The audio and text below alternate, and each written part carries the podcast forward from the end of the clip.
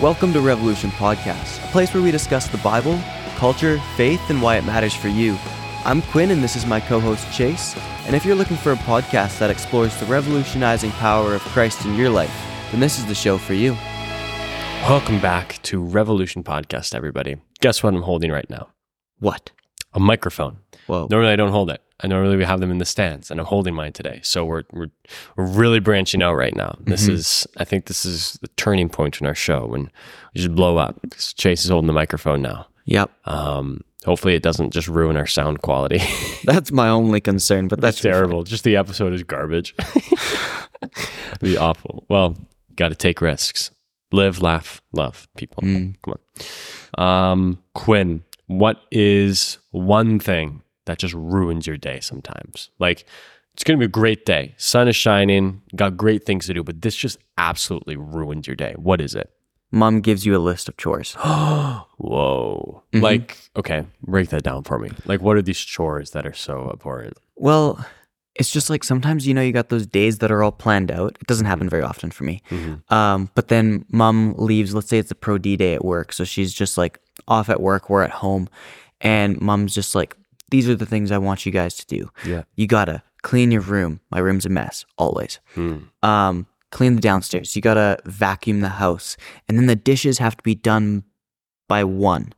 And then it's like, hmm, by one o'clock. I eat around twelve, so that means I can't like you can't go out really in the morning. Right. So I'm like, and then my dad usually is like, yeah, and these done have to all be done by 10:30 a.m. Mm. And I'm like, I get up at intense. 8:30. I'm not I'm not spending my whole morning doing chores. Right. Right. So that just kind of puts me in a bad mood for you about damp the rest of the day. maybe about 20 minutes only. But it's just like I'm just like I don't, 20 minutes of work? no 20 minutes of just like I hate this. Oh, Just like- I was gonna say, tw- your your day is ruined by 20 minutes of work. No, I was no. gonna say that's shocking. okay, that's better. and and maybe just like terrible rain. Like when you got plans to go like play a golf round or something like that, and then it's Mhm. just pouring rain. That's just like you get so I don't know. I get so hyped up for no reason about going for a round of golf Yeah. because I get there and I just I suck. No, well, I actually don't know. I've never seen you play golf.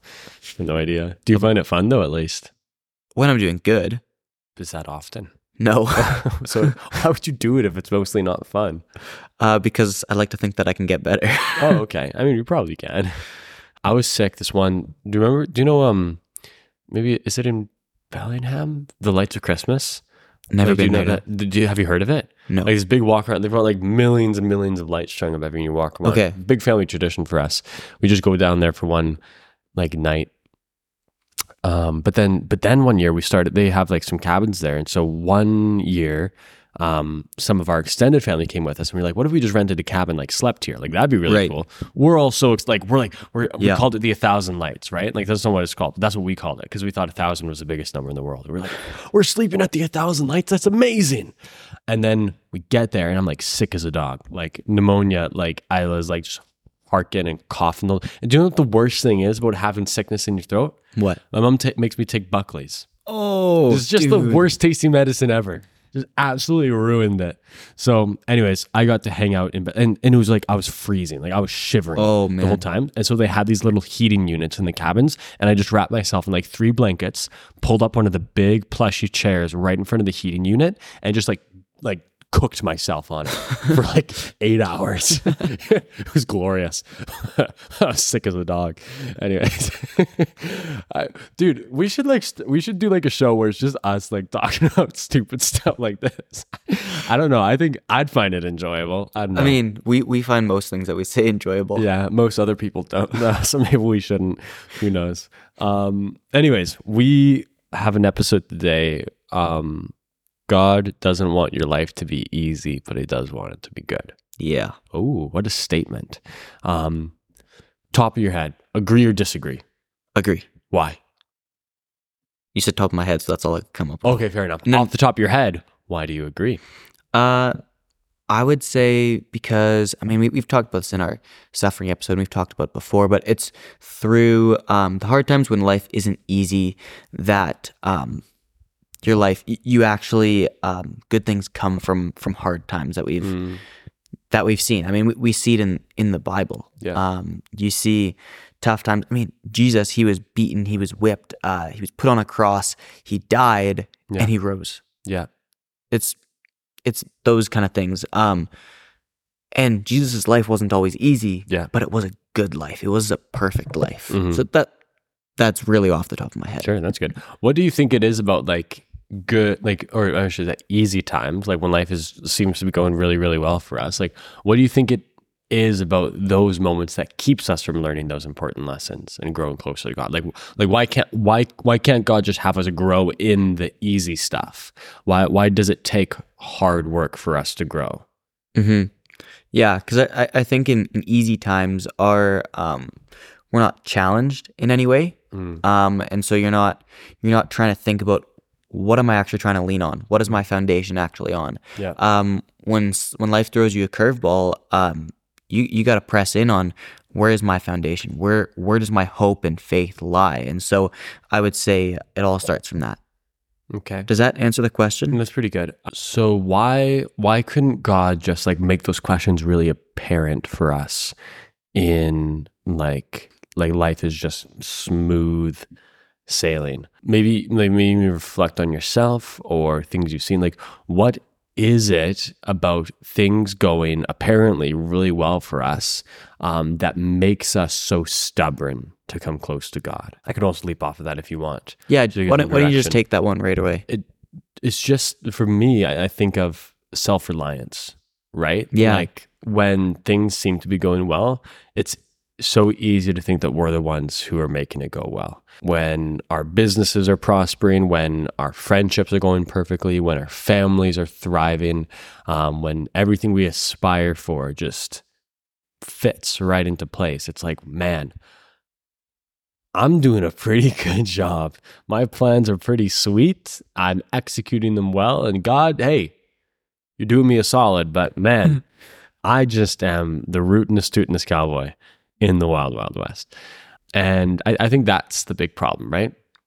And I think you could describe humanity's, or maybe summarize humanity's biggest flaw, our biggest evil, in saying that we rely on ourselves, not on God that's that's the root of every single problem in the in the universe is that we rely on ourselves not on god. That's what happened in the garden. That's what happened in israel. That's like our problem today is that we rely on ourselves and what we think is right and what we think will satisfy and we don't rely on god. And so in easy times when things are going perfectly i think that's that's when it's easiest for those attitudes to creep up. When you're on the run when you're destitute when you're lonely when um, things seem all to be flying apart and then you f- find god inside of that. That's when you realize oh my life is just like what does the psalmist say? Like like a passing shadow. Mhm. man's life is but a breath Yeah. right? Like it's like oh i actually have no stability. I'm worth like I, I i can do nothing right? Like ecclesiastes like Yeah. go read it. If you want to get depressed go read ecclesiastes man. Let me tell you um like just all man's toil is but striving under the wind. It's like whoa that's existentialism and so I, I think it is the difficult times that drive us to be reliant on God instead of ourselves. And that's the most important thing we could do in our lives is to become reliant on God because our joy in God is directly proportional to how much we rely on Him instead of ourselves. That's kind of broad, broad strokes what, what I think about this topic. And I, I wish I could have specific missionary stories that I could really expound on, but every single like missionary that I've heard of, read of, who has suffered and been persecuted, they've been Mm. some of the most joyful people in the world. I I heard this one story, and I, I I might butcher this story, but it was this family from Thailand. They um they every Sunday after church they would gather for a meal, and they would have some people around.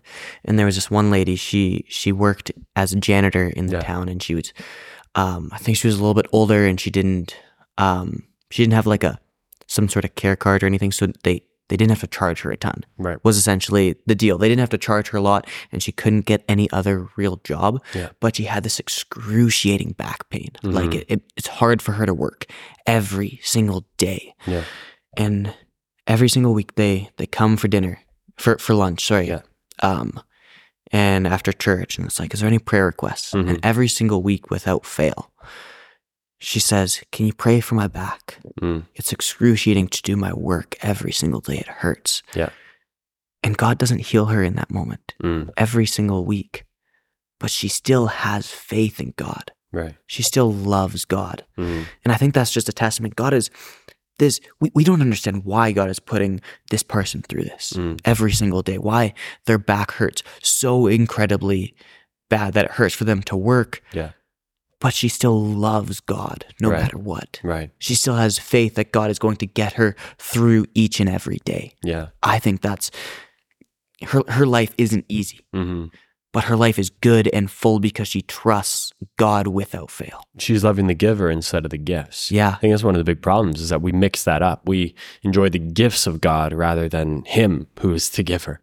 And I think, yeah, stories like that illustrate it's like like when when you're suffering, when you're going through difficult times, through trials, you learn how temporal and fleeting the gifts can be, and you realize that the only thing that's actually of ultimate value is the giver. And not only it's not like a oh well nothing else really lasting so i guess i've got this left over. It's like no this is better than all everything else put together mm-hmm. times a thousand. Like this like god god isn't an end to an easy life god isn't an end to a prosperous business god isn't an end to perfect health god isn't an, a means to um financial success. God isn't a means to a happy family. God isn't a means to social, what would you say, social like Status? status. God is the end.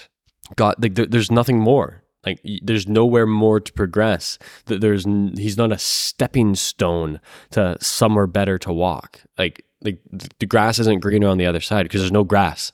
It's like like God is what we are working towards. And so what suffering can do is clarify that um, and remove like spiritual cataracts from our eyes so we can clearly see him. So I, I think that's good broad strokes, but I think maybe there's some more intense personal questions of like, uh, we can maybe look forward in suffering and hard times. Like well i'm going to be happy. Like this is going to be worth it because jesus is there. God is there. My, there's this verse in philippians philippians 129 paul writes for it has been granted to you that for the sake of christ you should not only believe in him but also suffer for his sake that's a very simple little phrase, but it's so deep. It's incredible.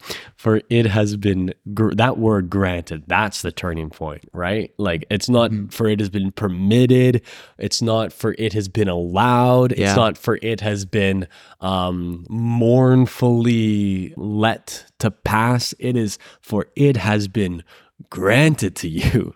And for the sake of Christ, you should not only believe in him. So it's not like the, the gift isn't just faith, right? Like the mm-hmm. saving faith. That's not the only gift. Guess what the other gift is? And it's just as amazing. It's suffering for Jesus' sake. It's like, what on earth? That flips your perception of what your life is supposed to be like on its head. Your life shouldn't be comfortable. Your life shouldn't be smooth sailing. Like this like like you know, this isn't like you know go seek out like go seek out pain. Like this No, isn't this isn't like masochism. Um but it is like you get to oh there's this one missionary I read about recently where he said every every he, he was a pastor in Romania where the church was persecuted and he was beaten quite often uh, for being a pastor. And he said every blow was a blow on the body of my savior not my own my pain is his pain and and then he says this and then he said and this this like this for a second made me like kind of like it made me repulse for a second. I unpack that. But he said, um, so yeah, so every blow was a blow on my Savior's body, not my own. My his, like, my pain is his pain. And he said, like Jesus is the one experiencing pain right now. And he said, and me, I was so privileged to share his pain. Mm. And I just paused and I was reading that and I was like, that sounds like you're such like a suck up. Like you would like you would like drink his toe sweat or something like that. Like that's just that's like like hero worship, right? Like it sounds like hero worship, right? Like like like um people who like wear like the jerseys of their favorite athletes because like I'm wearing his jersey. It's like just you adore everything like an, a musician who signed your your instrument that you play. It's like um like like just the way we we adore, worship, idolize people. It felt like something like that, but super extreme. And I was like, oh, like I don't like that when it comes to people. Then I was like, wait a second.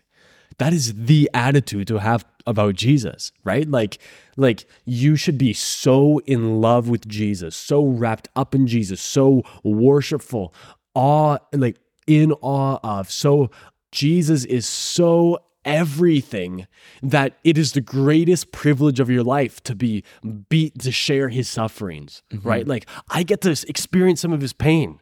It's not that the pain is a good thing but it's the fact that you're sharing his experience.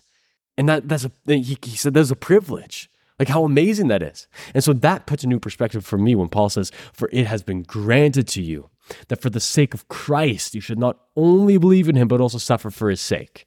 And that's amazing what do you think about that? Yeah, I, I, I love that. And I was before we started this episode, I, I thought about James one two, um, which says, "Count it all joy, my brothers, when you meet trials of various kind, for you know that the testing of your faith produces steadfastness." Mm-hmm. And let steadfastness have its full effect, that you may be perfect and complete, lacking in nothing. Mm. He's saying those things where we get to, yeah, where we get this privilege of, of sharing in what Jesus went through Yeah. being persecuted, beaten. That that we we need to we we can find joy in that, Yeah. right? It it may be really hidden in that moment. It might not be easy to to see, but Paul uh, James says, "Count it all joy." You, there is joy to be found in every situation because in every situation there is God in that. Yeah. And that that to me blows my mind because there's there's times I've I've gone through stuff and I'm like God is he's he's the furthest thing from this situation. Mm. He's he's he's not in this. Yeah.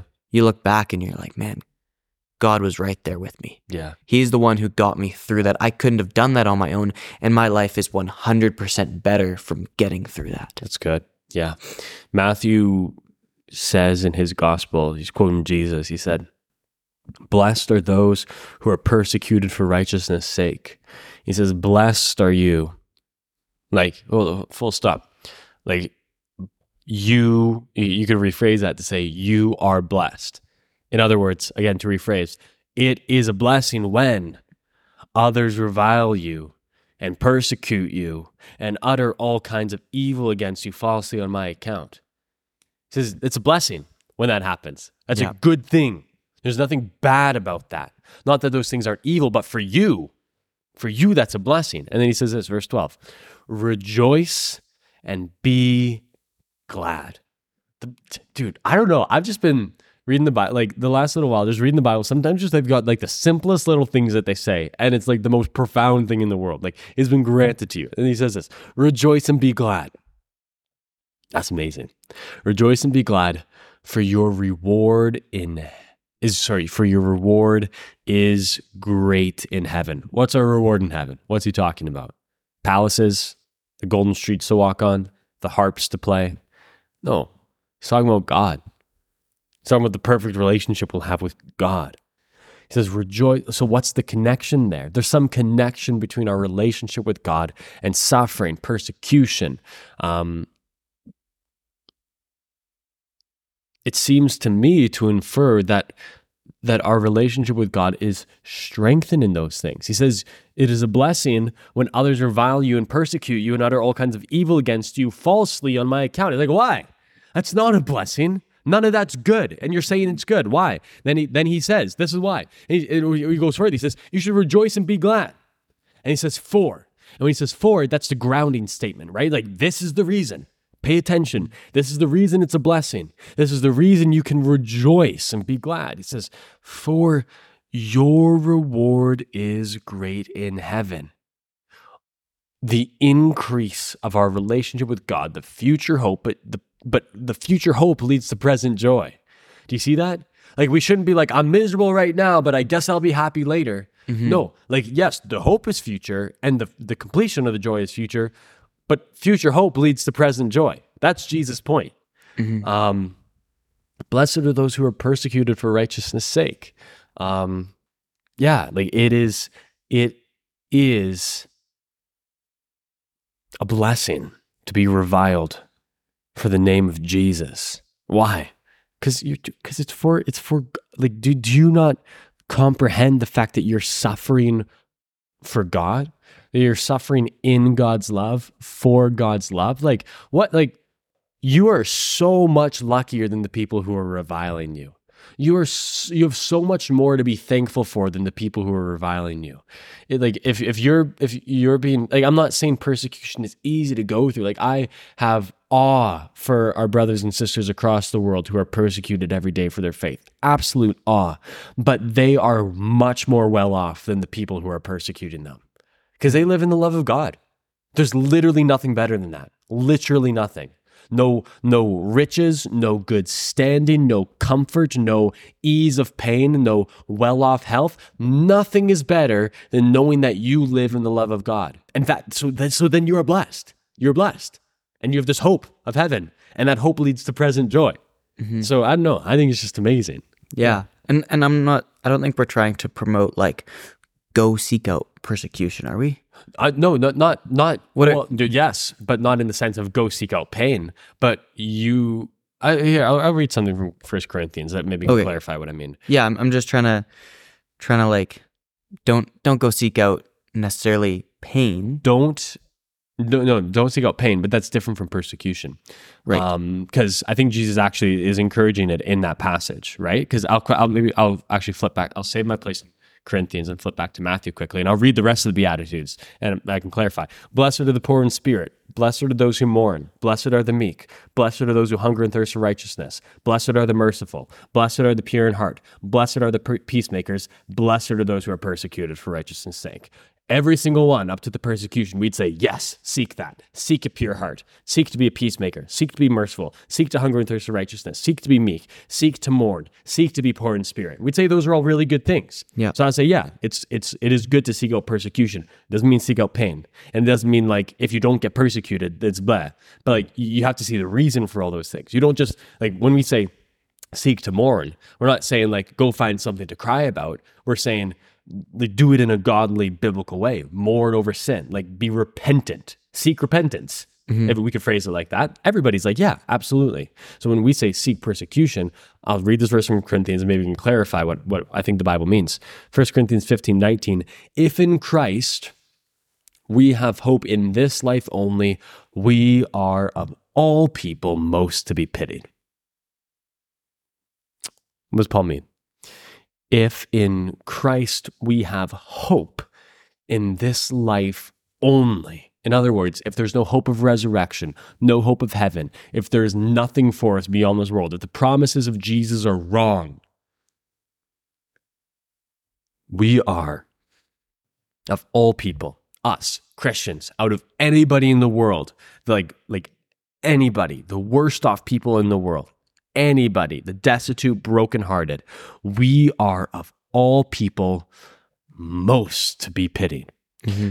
And that is true for Paul. And that's true for a lot of believers. Because Paul, what? Shipwrecked, beaten half, like nearly to death, um, poor, gave up family, friends, financial career, homeless for years on end, made no money, um, in sickness, um, Stoned stoned, like multiple times. multiple times, beaten, like like lashed, whipped, like like that. That's that's a that's a life that's to be pitied. But if Jesus is true, that's a life to be envied, right? Like like as an unbeliever looking into that, that is the best. Like there is no life as an unbeliever that even rivals that. As some believers, I would say we should be envious of Paul, like the, the privilege to live so passionately for Jesus. And that's what I mean when I say seek out persecution, is seek out a passion that offends people. Because the world is offended by God. That's that's why everybody hates it. That's why nobody And- wants to do good. and I don't think we we have enough passion here in the West. No, that's that's yeah, that's that's Um, the thing. I, I think we, I mean, like we started off the episode, we're, we're so good with being comfortable. I'm good with being comfortable in my house. Yeah. Um, but no, we should we should desire to go and seek out God, and maybe God will put us in those situations where we will face persecution. Maybe God will send you out to another area of the world. Maybe maybe that's still in the country you live in. Yeah. Um, and you'll face persecution. Maybe it's at your school. Maybe it's at your university. Maybe it's at your job. I encourage you, lean on God in those situations. Mhm. Pray to Him. Be constantly in your Bible so you can prepare answers, but also just be ready for conversation when those things kind of happen. Yeah. And just don't see them as, oh man, I have to have another conversation with someone about Christianity. See it mm-hmm. as I get to talk about Jesus and and hopefully God will do something uh, in their lives. Yeah. I mean, I just ask people to reflect like, is your life pitiable if Jesus wasn't there? If there's no hope of resurrection into new heavenly bodies, a hope of glorification in heaven, if there's no hope of that, right? Um, would your life be pitiable or would it still be a pretty good life? Because Paul's life is worthless without the resurrection, right? Like the beatings, the destitution for years, like just like his his life, by all appearances, was absolutely ruined. Um, and yet, it was one of the greatest lives that any of us could ever live. Um, but that's only true because of the promises of Jesus that are true. Um, but us in the West, where we're so comfortable, I like. I don't think most people w- live pitiable lives, right? Like when people look at you, do they see people who are and it's there's nothing wrong. It, we we are told elsewhere in the Bible, like be at peace with people, um, live respectfully. Like I'm not I'm not saying to live in bad character, but do people just see respectable, normal citizens when they look at you, or do they see people who are weirdly bold, people who um, care about things that nobody else cares about, people who do not compromise on the truth, people who pursue God no matter like we, we shouldn't blend in, right? I think maybe that's it. We blend in so easily. And you know, the West is not, like it's good that it isn't seen as evil to go to church in the West. Like that's good. It's good that we are allowed to go to church. That is one of our great privileges. But I think that just lends itself to being there's nothing unusual about going to church and it's the most unusual thing in the world like like the fact that um like god saves sinners and gives them hearts that want to gather with the rest of the body to praise him like that's that's absolutely miraculous and yet because our church has become so saturated with unbelievers so saturated with like um, cultural norms and our leaders become saturated with cultural norms. Our leadership positions volunteer positions like people serving in the church are unbelievers. Like be- because that's just that's just becoming the status quo of our churches is that like relevancy and being liked and being like us being um us looking good us all these things that's becoming more important than actually seeking god mm-hmm. and speaking truth. And so yeah i don't know. I, I just i just think that leads to like yeah i've I, what's a phrase i've heard before? Cultural christianity.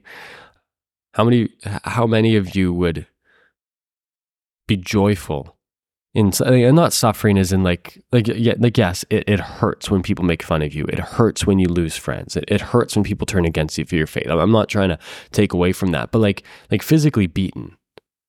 Like have you ever like like have, have you ever been hit so hard that your face bleeds? Have you ever been kicked so hard that like your your organs are bruised? Like like that's persecution. Have you have you ever had to see your family taken away, thrown in jail, your children beaten before your eyes? Like that's persecution. That's what the Bible means when like have you had to watch your like your siblings lit on fire to like garden parties? You know, have you had to die in pain hearing their screams? Like that's that's what that's what the biblical writers are talking about when they say persecution. When they say Christ persecution, it's not just that, like, yes, Jesus did endure the social brunt of things. He did have to lose, he lost family, he lost people. But, like, the persecution of Jesus was when the soldiers whipped his back so hard that his bones showed. Like, I don't know. I'm just saying, like, how many of us would be able to joyfully endure that? How many of us would hold fast to our faith all we had to do to stop the burning, all we had to do to stop the whipping, all we had to do to save our child was say, I don't believe. I don't believe Jesus is the Messiah. I don't Hmm. believe Jesus is God. That's such a simple sentence. You save your child if you say that. That's what people faced, right? Like like the Christians in Rome when they were being thrown into the arena, like they could save their children by saying like mothers. Think of a mother and her like toddler. All she had to do to save the toddler's life was say, "I don't believe in Jesus." And yet they didn't. They thought their God was more important than that. That's mind-blowing. Like that is Yeah. that is absolutely against human nature. That is miraculous and that's persecution when the Bible talks about it. And they endured that with joy. They ended their lives torn apart by the, at the throat by wild animals on their knees in prayer giving thanks to God. That's amazing. That is absolutely mind-blowing. And that that is so foreign to us, I think. I don't think we even think about that. Mhm. I don't think we even know that happens or has happened. But that's what the Bible's talking about. And so I don't know. I just definitely challenge people like yeah, God, like like man, have such a passion for Jesus that it it pushes you into uncomfortable and sometimes painful areas. Don't don't only go so far as feels okay. Mhm. And and but but and, and then the flip side of that, like we're talking a lot about pain right now.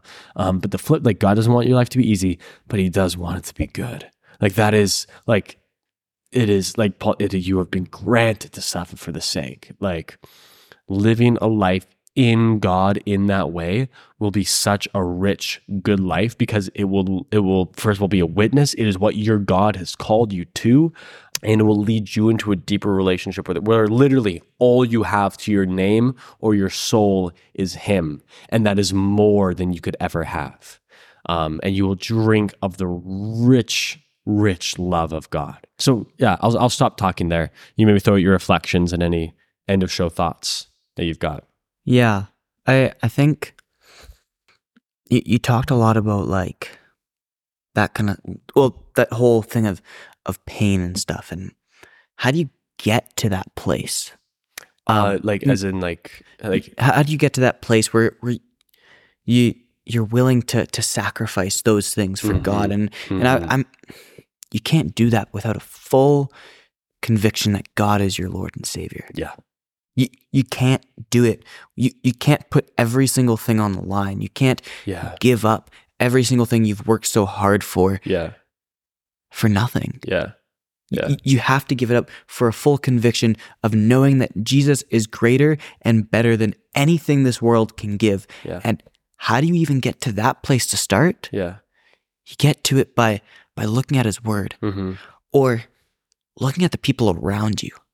Look at the people around you who already live those lives. Those people who who give up their house for for somebody because they're less fortunate. yeah Um, who who give up their car um, because someone someone needs it more than them. yeah How do you get to that place? Um, you look around and, and you just say, "Man, this is this is the life that I, I want to live." And this this person's already living that life. And you say, "How do I live that myself?" It starts with with looking at God, yeah look at Him, look at His Word, and how do I? Yeah, look. Sorry, look at His Word, and look at what He's done for us. Yeah. And then as you look what He's done for you, see, man, I don't deserve any of this. I actually need to go out and tell people about that. And mm-hmm. whatever I endure, it's all for Jesus. yeah count it all joy Yeah. count it all joy yeah And so, yeah, I would say God doesn't want your life to be easy, but He wants to be good. mm-hmm. He wants to be good because He created this as His, as in His image. Yeah. We are good um, because God created us. He said, and you are very good. Mm-hmm. He doesn't he doesn't say I created you with the easiest thing in the world that you're not going to endure hard times. But it's I count it all joy, my brothers and sisters. yeah As you get to know God, you, you have this full conviction that no matter what you go through, God has got you and He's got your back and He's right there beside you. That's kind of my end of show thoughts. that's good A little scattered there. No, that's good. I want to just read a small portion from one of the Psalms, Psalm 143. Answer me quickly, O Lord. My spirit fails. Again, just such a simple sentence, man, but that's so deep. Yeah, you've my been, really, you've been really caught off by those lately. like, but just listen, like my spirit fails. hmm Like that's so profound. That's amazing. My spirit fails.